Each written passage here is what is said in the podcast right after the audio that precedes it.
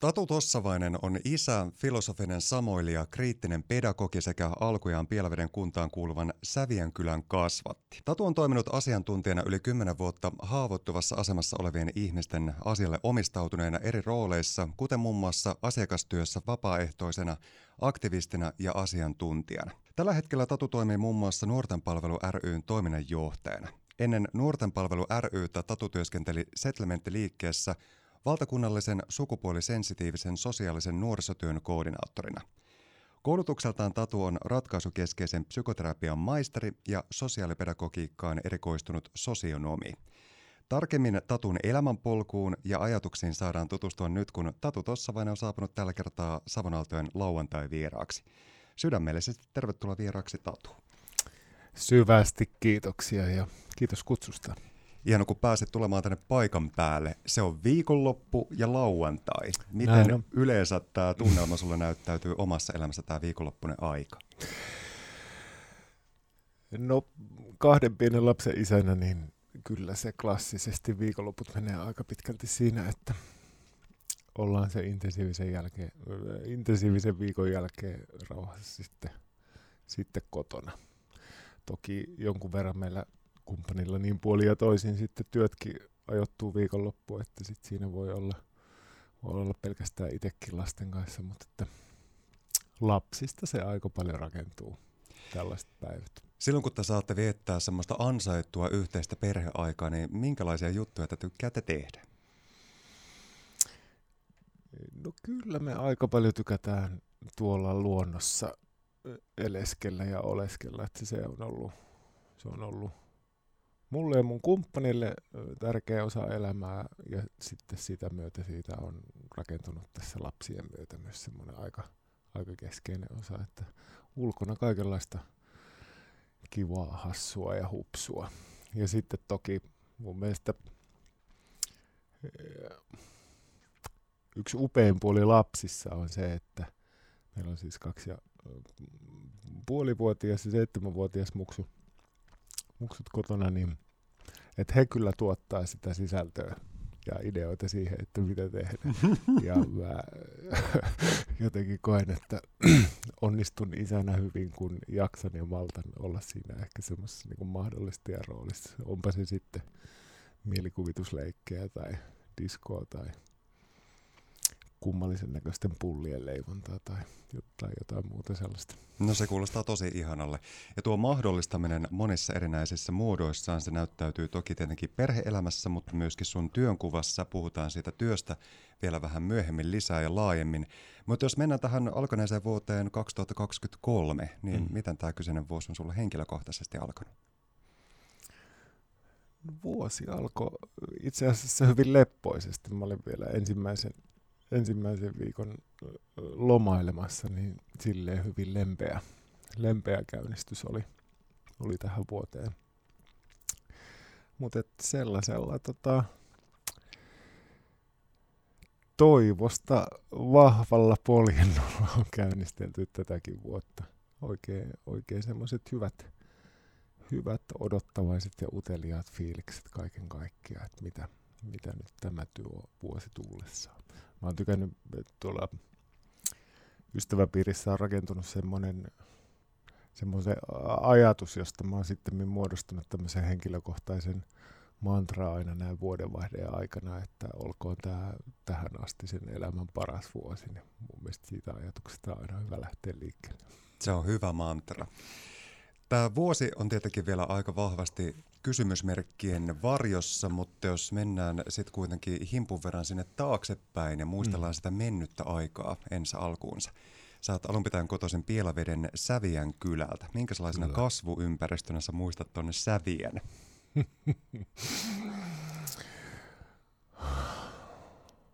Mielenkiintoiselta. Se kiteyttää aika hienosti sitä tunnelmaa. Kyllä. Uh, joo, mä itse asiassa sitä tuossa tossa vähän koitin ihan tietoisesti muistellakin, että, että mihinkä ajatukset menee, kun muistelee säviä. Uh, ja kivalla tavalla aika lailla semmoisia lämpimiä muistoja sieltä enimmäkseen niin kuin mieleen palautui, että kyllä mä niin kuin pidin ja on sitten pitänyt sitä monessakin merkityksessä tärkeänä, että, että, että, että siellä sai olla hyvin monenlaisten ihmisten kanssa ja se oli aika semmoista tiivistä elämistä. Meilläkin oli niin suku iso, isolta osin siellä samalla kylällä ja, ja, ja, ja ystäviä löytyi sitten, sitten ympäri kylää ja se oli hyvin, erityisesti kun lapsuutta miettii, niin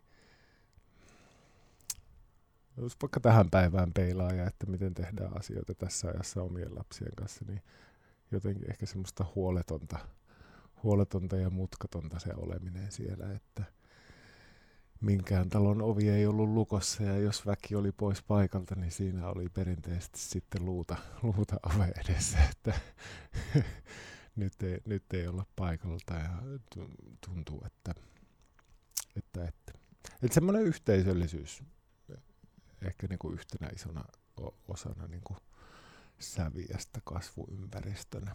Ehkä semmoinen tietynlainen niin kuin vapaus tehdä asioita, että en mä ainakaan muista kovin montaa isompaa kokemusta sellaista, että musta olisi tuntunut lapselta, että vaikka siellä niin kuin metsän keskellä kahden suuren järven välissä pienessä kylässä, että se, se on ra- rajoittanut jotenkin sitä elämistä siihen. Nyt kun sä tutkit paikkaa sitten aikuisena, niin miten sun silmin tuo säviä näyttäytyy tällä hetkellä? Kyllä se mm, valitettavasti ehkä vähän semmoinen lohduton on se fiilis ja tunnelma, mikä nyt liittyy ehkä tämmöisiin isompiinkin niin kuin muutoksiin, mitä yhteiskunnallisesti ja Suomessa on, on pitkään ollut jo hiljalleen menossa, että kun puhutaan siitä, että et, et, et, maaseutumaiset alueet niin kuin köystyy ja kur, kuristuu ja ihmiset, ihmiset muuttaa sieltä pois ja ne pikkuhiljaa rapistuu, niin ky, kyllä mä huomaan, niin kuin, toki en hirveän paljon aikaa siellä enää täällä niin kuin vietä, vietä enää nykyään, mutta isäni asuu siellä edelleen, niin, niin, niin jos mä vertaan niihin lapsuuden aikoihin, niin, niin, niin kyllä se semmoiselta – hyvin hiljaiselta kylältä vaikuttaa siihen verrattuna. Miten se sun oma elämänpolku alkoi viemään sitten niitä aihealueita kohti, joiden äärellä muun muassa nyt toimit vaikka tuon Nuorten palvelu ryn johtajana? Hmm, se onkin hyvä kysymys tuohon, kun olisi sellainen varma vastaus. tota, uh, kyllä mä luulen, että ja niin kuin varmaan on ihmisessä yleensä, että – että tietyt henkilökohtaiset kokemukset on ollut isossa, isossa roolissa siinä, että, että mihinkä se mielenkiinto niin kuin elämässä ylipäätään ja sitä myötä, että mihin se mielenkiinto ja intohimo sitten näin ammatillisesti, mihin suuntaan se, se on lähtenyt. Ja mulla esimerkiksi lapsuudessa on, on, on, on aika rankkaakin sellaista kiusaamisia ja väkivaltaa taustalta, kyllä mä uskon, että sillä on ollut iso vaikutus siihen, että sitten myöhemmin tätä niin kuin työmaailmaa lähestyttäessä on kokenut jotenkin tärkeäksi, tärkeäksi kaikenlaisen sellaisen työn tekemisen, että miten tätä elämää ja yhteiskuntaa ylipäätään voisi vois pikkusen paremmaksi saada ja, ja että se niin kuin ihmisten auttaminen, joita se elämä ei ole kohdellut ehkä niin hyvin kuin jotain toisia, niin olisi tässä elämässä jotenkin hyvin tärkeää. Minkälainen se auttajan matka tavallaan sulle itselle sitten on ollut? Onko siinä tullut samalla myöskin autettua ennen kaikkea myös sitä omaa itseään? Mm. niin, kyllähän siitä niinkin ajatellaan, että se ehkä ennen kaikkea on myös sitä itsensä hoitamista, hoitamista kun näihin hommiin, hommiin lähtee. Se on ollut valtava upea, kiitollinen, erittäin opettavainen matka. Toki ajattelin, että mä oon jotenkin ehkä vielä, vielä tässä matkani alkuvaiheessa vaiheessa työurallani, että – että silleen paljon on vielä edessä, mutta sen verran, mitä olen tähän asti nähnyt ja kokenut ja tehnyt, niin, niin, niin, niin ää, ei päivääkään ei ole ollut sellaista, että olisin epäröinyt sitä, etteikö tämä olisi joko jotenkin jollain tavalla niin kuin oma juttu tai etteikö tämä olisi. Että jos jotain tärkeää pitää niin kuin omaksi tehtäväkseen elämässä valita, niin etteikö tämä olisi sellaista. Nuorten palvelu ry on kuopiolainen valtakunnallisesti toimiva sosiaalipedagogisen nuorisotyön järjestö, joka on perustettu vuonna 1969. Ja tarkoituksena edistää erityisesti haavoittuvassa asemassa olevien nuorten oikeuksia ja hyvinvointia. Mm. Tatu Tossavainen, mitäs kuuluukaan Nuorten palvelu ryn toimintaan näin vuonna 2023? Kuuluu hyvää. Meillä on aivan upeita, erittäin osaavia ihmisiä töissä ja hyvin motivoituneiden vapaaehtoisten joukko, jotka on erittäin tärkeässä osassa sitä, sitä kaikkea työtä, mitä, mitä me tehdään. Samalla tietysti niin kuin järjestöpuoli, varsinkin meidän tyyppisten järjestöjen kohdalta, niin elää, elää sitten omalla tavallaan niin hyvin, hyvin vahvojen muutos, muutosvirtojen keskellä, että paljon – paljon kaikkea sellaista on liikkeellä, mitkä vaikuttaa sitten ylipäätään meidän edellytyksiin tehdä sitä työtä. Ja me esimerkiksi ollaan tällainen, puhutaan niin kuin avustusperustaisesti toimivasta järjestöstä, eli, eli että jotta meillä on, on mahdollisuus tehdä sitä työtä, mitä me tehdään, niin se edellyttää sitä, että me, me sitten vuosittain riittävän hyvin onnistutaan niissä avustuksissa ja rahoituskilpailuissa ja saamaan niin kuin pienen oman osamme siitä, niin se, se on, ja tietysti eri, erityisesti omaa hommaa kun mietin, niin se on siinä, siinä semmoinen iso, iso jatkuva haaste, jossa ei ehkä ne haastekertoimet ainakaan ole, ole, ole laskusuunnassa, jos tälleen lähitulevaisuutta miettii. Se on moninaista ja kiitollista hommaa kyllä monessakin mielessä, mutta varmasti myöskin haasteellistakin. Osa Nuorten palvelu ryn toiminnanjohtajan työtä on varmasti myöskin tietää ja ymmärtää nuorten moninaisia murheita. Ja mielenkiintoisintahan huolissa ja murheissa on aina se, että ne on tosi yksilöllisiä, eikä mm. niitä voi arvottaa, että mikä on suurempi murhe tai huoli, tai mikä sitten on pienempi tai vähäpätöisempi. Kyllä. Tässä on ollut haastavia vuosia. Minkälaisia huolia ja murheita sitten nuorilla tässä maailman ajassa ja hetkessä nyt oikein on? Mm. No, minun mielestä hyvin sanoit tästä moninaisuudesta ja mikä on aina hyvä, hyvä jotenkin, että kun puhutaan nuorista, niin nuoret ei ole yksi, yksi yhtenäinen kategoria. Se sisältää aika valtavan maa, niin kuin määrän, määrä hyvin erityyppisiä nuorten ryhmiä, joilla ne kysymykset tässäkin suhteessa on, on hirmu, hirmu erilaiset. Ehkä jos laajemmin miettii, niin hirmu hyvää ja semmoinen jotenkin toivoa ylläpitävä asia on kuitenkin aina hyvä muistaa, joka on se, että, että nuorilla noin niin kuin nimenomaan kokonaisuutena isona massana niin menee monessa mielessä, monessa mielessä todella hyvin. Ja sellaiset hyvän nuoruuden ja tulevaisuuden rakentamisen edellytykset verrattuna, verrattuna aikaisempiin vuosikymmeniin niin on yleisesti ottaen, ottaen hyvät. Mutta sitten jos me puhutaan, tarkennetaan vaikka edes siihen, puhutaan tällaista niin kuin haavoittuvammassa asemassa olevien nuorten joukossa, niin, niin, niin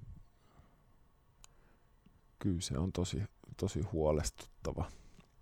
Että jos meillä tässä vaikka ennen näitä monikriisisiä vuosia vuosia, niin oli, oli monenlaista haastetta niin rakenteellista kuin palvelujärjestelmän puutteesta kuin mistä tahansa liittyviä epäkohtia, jotka, jotka erityisesti nuorten, nuorten hyvinvointia ja hyvää nuoruutta vaaransi, niin kyllä tämä on sitä monella tavalla hyvin monen nuoren osalta, osalta sitten vahvistanut.